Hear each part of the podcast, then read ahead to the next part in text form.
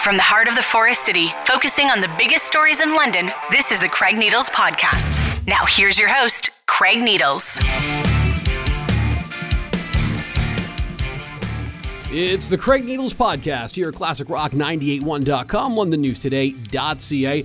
You can find us wherever you get your podcast. Thank you for downloading. Thank you for subscribing to, reviewing, rating, all that fun stuff with the Craig Needles Podcast. And and this week I want to focus on these homelessness depots. The city of London is open. They've opened them today. We're recording this on a Tuesday afternoon. I actually went to one over at Cavendish Park and and set eyes on it myself. Took a look at what was going on and had some conversations with some people from the city of London's end who are helping to run this thing and with a neighbor who's got some concerns. And I'm going to take you through those now.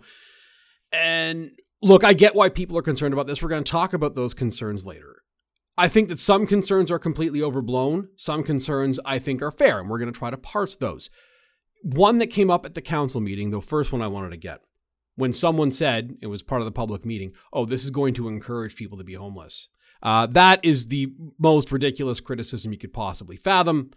No one is doing this for a bottle of water. No one is going to live in a tent because they get a free bottle of water and a free sandwich. So that's ridiculous. However, hey, I've got some concerns about what encampments mean for our parks, what encampments mean from a safety perspective. That's fair. So let's parse all of that right now. First, I want to talk, or at least play you my conversation with Chantelle McDonald. And Chantelle McDonald, you may know the name. Chantelle is with London Cares. She's the director of service. And I asked her about what these depots are going to be, which Again, when I went and took a photo of it, and I'm happy to describe it for you, the photo shows a table with some bottles of water, maybe some first aid supplies, and a porta potty. That's it. That's all this is. There isn't a big giant tent. This is not large production. It's not that. London Cares, by the way, if you're wondering, described themselves as a diverse team of over 70 problem solvers and strategic thinkers fueled by passion for progress and a belief that housing is a human right. I would agree with them. Housing is a human right. Uh, the city's spending half a million dollars in this particular project between now and the next 90 days. Uh, that is not going to get a whole lot of people or anyone housing, but is going to make their lives better, those who are looking for housing. And that's good. We should be happy about that. Here's my conversation with Chantelle McDonald outlining where this is all at. Just tell me what we're doing at these depots. How is this going to work? How is this going to function? Um, so at the depots themselves, we're handing out basic human rights to individuals that are experiencing homelessness in our community. So there are short windows of opportunity for individuals to receive basic needs such as water, fire support, food, um, access to washroom, that will be 24 hours, uh, harm reduction, and system navigation with individuals. Okay, so when we say system navigation, if, if someone's looking for help as far as getting to a shelter, getting for mental health care, addictions care, things along those lines, that we're talking about with system navigation? Yeah, so our team works with a number of uh, different resources to connect individuals to. So we can connect to um, the justice system. Today, for example, an individual wanted um, their ID completed, so we supported in connecting to them to the home bus. Um, we support individuals connecting into housing, shelter supports, and we also support them in connecting back, back to natural resources. Right. Uh, all right, so there is going to be, you would think, a pretty significant demand for these services based on how many folks we know that are, are dealing with homelessness in London right now. So, what are the capabilities that we have with these depots as far as how many people can we help per day? So uh, these are an interim solution. Mm-hmm. Um, they're short windows of time um, for a short-term strategy. So um, right now, our food resourcing, we have up to 25 meals per depot. Um, so that includes a hot meal and two cold meals that don't need to be refrigerated. Um, we're starting with that and we're able to either lower those numbers or add more to those numbers depending on what individuals need. Uh, so the the concern from folks who live in the neighborhood, and some of them already flagged me down when I was driving in here, was hey, this is going to draw more people to our particular portion of the city, and therefore it's going to increase thefts. It's going to make it more difficult for people who uh, have houses around here already. What is your response to that when that's some, kind of, some of some of the reaction from folks around here at Cavendish Park, and I presume the other depots as well? Yeah, I can understand community's concern. This is new, um, and we really want to work with the, the whole community. What we're doing right now is we've picked the uh, depot locations based on a mapping system from the City of London that tracks where encampments already are. Um, so we pick locations where individuals were, were to be able to provide service to. We have encampment protocols within our community that we will utilize. Um, say if there's a large encampment that's setting up where there's problems within that encampment. When you say problems in that encampment, what, what, what are the types of concerns that would qualify as problems? Yeah, so some of the concerns are um, a lot of waste on site, too many individuals per an encampment, um, say unleashed animals. Um, another concern might be um, weapons or violence. Um, so we utilize that as a team to determine um, encampments uh, staying within a location. So you mentioned this is a temporary solution. We're looking at 90 days here. What do we want to have happen after the 90 days? I, I know that we're talking about the hubs and the, the whole of community response, and I know that's part of it. So after the 90 days, what do you hope are the next steps?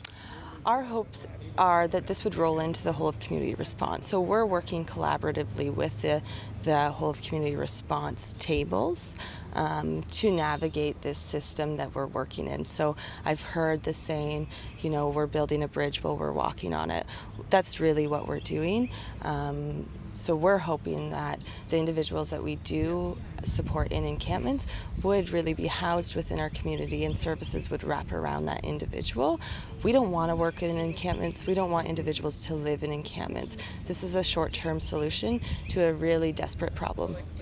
And that's exactly it. It is a desperate problem. And I don't think anyone, well, I shouldn't say anyone, but for the most part, people understand that encampments are probably not great uh, and a suboptimal thing to have going on. But the choices just aren't really plentiful for folks who are in this situation right now within London and, and Canada, we're in a housing crisis.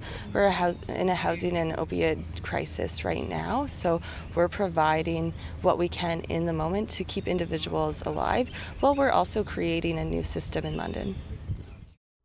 So there's my conversation with Chantelle McDonald of London Cares, which was recorded at Cavendish Park when myself and some other members of the media went to check out sort of what's there. And you can see the photos at londonnewstoday.ca. It, it, it really isn't much. It's just a way to get people something to drink, something to eat, and a place to use the bathroom. And I, I think that there's a lot of value in that. I do. For starters, if you want to complain about people using the bathroom outside of actual bathrooms, well, you have to give them an option. That's step one. And this does that. That's good. And two, I don't think that giving anyone a bottle of water is going to add to some problems. I know some people had concerns with the idea of doing cleanups in and around some of the encampments. I think that's a good idea. I know that's expensive and I know that's a touchy subject for some, but I think it's a good idea to clean up areas around encampments because a lot of these areas are in public parks and some of the debris there, be it stuff left on pathways that people might want to use for cycling or rollerblading or walking pets or whatever. And sometimes that stuff is a, a, a, medical hazard. There's no way other way to say it other than these are items that are medical hazards because they're used as drug paraphernalia. That, that's that's not me shaming anyone. That's just a fact. Uh, there's something to be said for hey, those should be those places should be cleaned up professionally those places should be cleaned up by the city. Maybe that can be part of the, the half million they're spending here. And the city, to their credit, says, hey, cleanup is going to be part of this. That's part of the conversation here. So I want to ask Kevin Dickins some more questions. I talked to him at Cavendish Park today, here on Tuesday as well. He, of course, is with the City of London. He is part of the team that works on homelessness there. And here's what he had to say about setting up these depots at Cavendish Park and at three other parks in the City of London. The reaction of the depot, obviously, uh, at council and the public, uh, the, the, public coming in has been mixed to say the least. What what are you generally hearing at the City of London about how folks in the community, not just the community that lives around it, but the homelessness community, the homeless community, are feeling about these depots? Uh, well, we're you're right on the mixed reactions. I think we get a lot of confusion too from the general public, and rightfully so. We're, we're trying to do so many different things right now on the homelessness front uh, to try and improve the system. So people are confused around, you know, us setting up a table and offering water and food and, and garbage collection. Uh, so that versus a hub, which is going to be indoors, 24/7 wraparound care and support. So, um, you know, I think as more as the public becomes more aware of what it is we're doing and what we're not doing, uh, the better off uh, we'll be in terms of that education and awareness and hopefully acceptance. And I think as our experiences tell us on day one of trying to deliver these four service depots, um, there's not a lot to see. It's pretty covert. It's pretty quiet. We're just trying to engage people who are at their most vulnerable with some of their basic needs. Um, but from that population as well, I mean, the outreach workers have been doing a fantastic job the last couple of weeks, really trying to engage people and build trust. Like, come up, receive these services. We're here to help you. We're going to be here brief, you know, a couple hours, uh, seven days a week, uh, but really try to build that rapport so that people will take advantage of the of the services uh, and not um, really feel so desperate that they need to go out and seek it elsewhere. Right. So, the part of this is going to be, and I talked about this with Chantelle, is going to be getting people to other services and using this as kind of a, a connection point, right? Yeah, that's the idea. Is is you know let this be a gateway to other formal services. Um, you know, get people to come out of those encampments and and trust us that are here to help, trust the frontline workers. Which, I mean, that goes without saying. They've been doing that work day in and day out for years, uh, but really try to help people feel like there's hope and if they feel like there's hope, maybe they'll go and access some of the uh, medical treatment services that are available at Intercommunity Health Center or, or, access some of the mental health and addiction supports that are out there or take advantage of some of those other social supports. Is really try to reconnect people uh, to the system that have uh, lost faith in the system. What are we looking at for a cost here? Um, so we all in we were about uh, 400 to 500 thousand dollars. The bulk of that was around city services in terms of uh, maintaining our six days a week presence with our coordinated informed response team uh, throughout the uh, fall as well as uh, adding an additional roads crew for the garbage pickup uh, seven days a week uh, through to the end of the year. Uh, on top of that, it came out of our existing operating budget around the procurement of food, water, uh, and the coordination of services with uh, outreach agencies. You know, one of the things we heard at the council meeting was, well, this isn't going to solve the homelessness problem. I don't think anyone claims that a half million dollars is going to solve the homelessness problem. No one believes that. No, and in fact, you know, this isn't even solving encampments or unsheltered homelessness. This is really trying to meet people's basic needs where they're at. Um, we're in desperation mode in terms of where people are at, where their health and safety is at. Um, and, and we know as a community, we're whether you witness homelessness, whether you feel it directly, uh, people are struggling, and we need to make some changes people are certainly struggling, and there, there are a lot of things that are outside of the city of London's purview that are, are, are part of that struggle, and, and, and, folks know, and I know you know how I feel about uh, Ontario Works and ODSP mm-hmm. funding and how it's uh, dr- like ridiculously low compared to where we need it to be. Uh, so I, I, think that it's hard for me to look at the, the city as the place where this is the, the only spot where this is going to get solved because this is a, an issue not just in London but in all sorts of other places too, right? It's not just a London problem. No, this is uh, probably the number one topic when we talk to other uh, large urban centers. I know the mayor's been very busy with the uh, Ontario Big City Mayors uh, group. Uh, we we see it at our provincial tables that this is this is the number one priority for community uh, communities large and small, but mm-hmm. certainly large ones and especially regional ones uh, you see a, a, more profound impact for sure. And that's not because people are coming here uh, just to experience homelessness, but we offer a lot of services here from education to healthcare and the justice system here regionally in London that other surrounding communities maybe don't.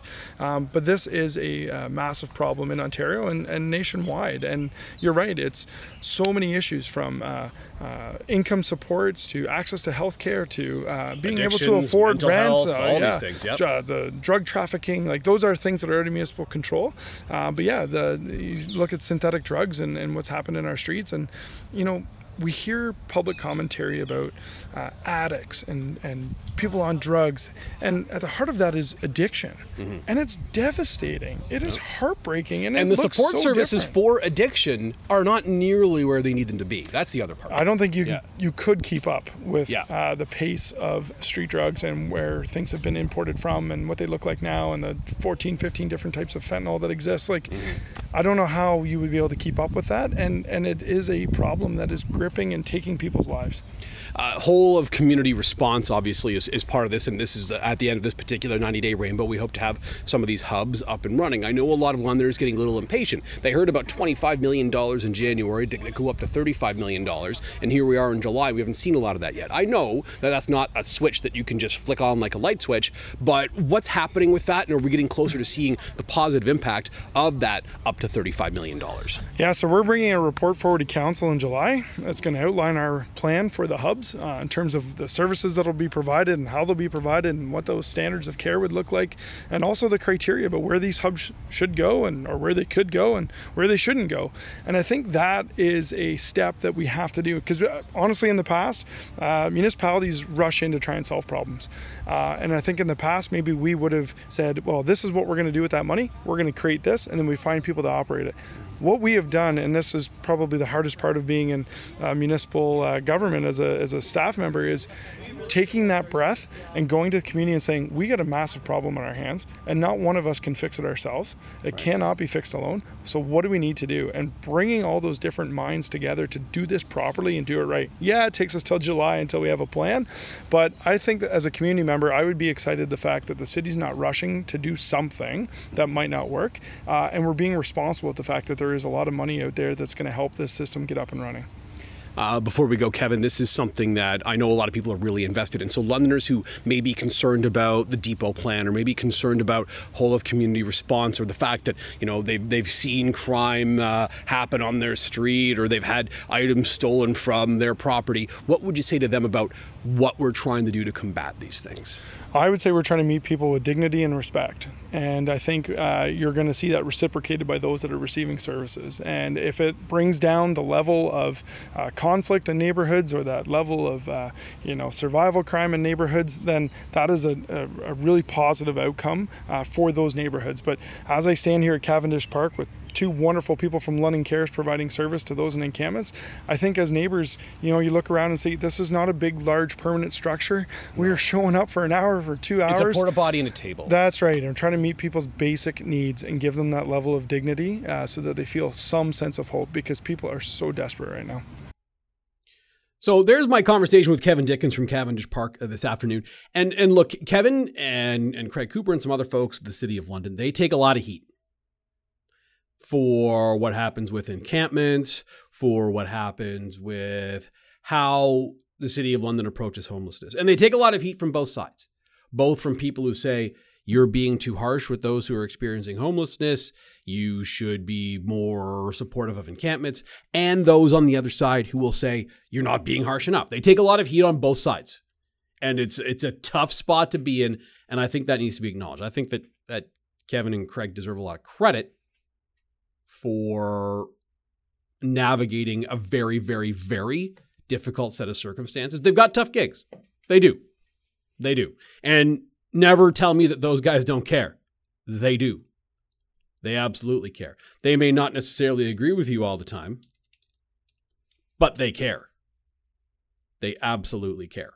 So, that's my conversation with them, which I, I understand that a lot of people are going to hear that and say, hey, you know, I, I get it. We want to be empathetic. We want to help people who are experiencing homelessness, but I've had this crime happen on my street and that crime happen on my street. And I've had this happen to me, or this been sto- this has been stolen from me, or I've seen these used needles left at my kid's park. And I, I, I can promise you, I can promise you, I understand the frustration. I do. And I will never begrudge someone for being frustrated by those very legitimate things to be angry about. I'll never begrudge someone that. That doesn't give you license to make things up. That doesn't give you license to claim things in public meetings that are just so far away from reality that they don't make any sense. But if you want to go and tell real life stories of things that are happening and that have happened that made your life more difficult or have provided some level of, of fearfulness for you in your own neighborhood, I'm not going to sit here and tell you you're wrong for bringing those stories to the forefront. Does giving someone a sandwich and a bottle of water make that situation worse? Absolutely not. And that's not what Margie's saying, too. And I talked with Margie, and she lives not far from Cavendish Park she came up and talked to me just before I did some some media stuff in those interviews that we were talking about before, and I went and chatted with her at her place. Just to have a conversation. Hey, how do you feel about what's going on right now? And is Margie concerned about the idea of having people get a sandwich and a bottle of water? No. Is she concerned about what's going on in her neighborhood? Yes. And I think she's got some reason to be.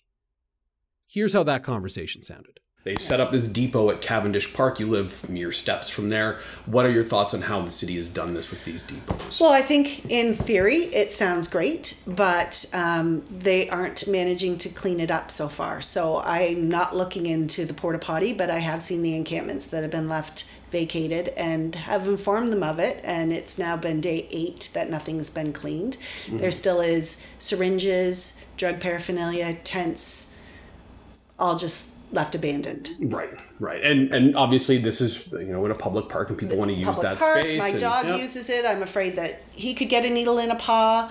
My I have two children. Uh, they're older, but they do go use the park. Myself and my husband. They are all men, so I think they feel fairly comfortable. Um, I do have a son that has developmental delays, and I fear that he could be provoked as well as look for something of his that's been stolen and, and get into some difficulty. As a woman, I would never go down by myself. Mm-hmm. Never. Yeah, it just. I used to. You, yeah. I used to. It's probably been five years that I've decided. You know what? It's not worth the risk. So the encampments there are not a new thing. They're not a new thing. The encampments, I think, for sure, have been there for five years. I would say longer. They typically come in the summer and they leave in the winter.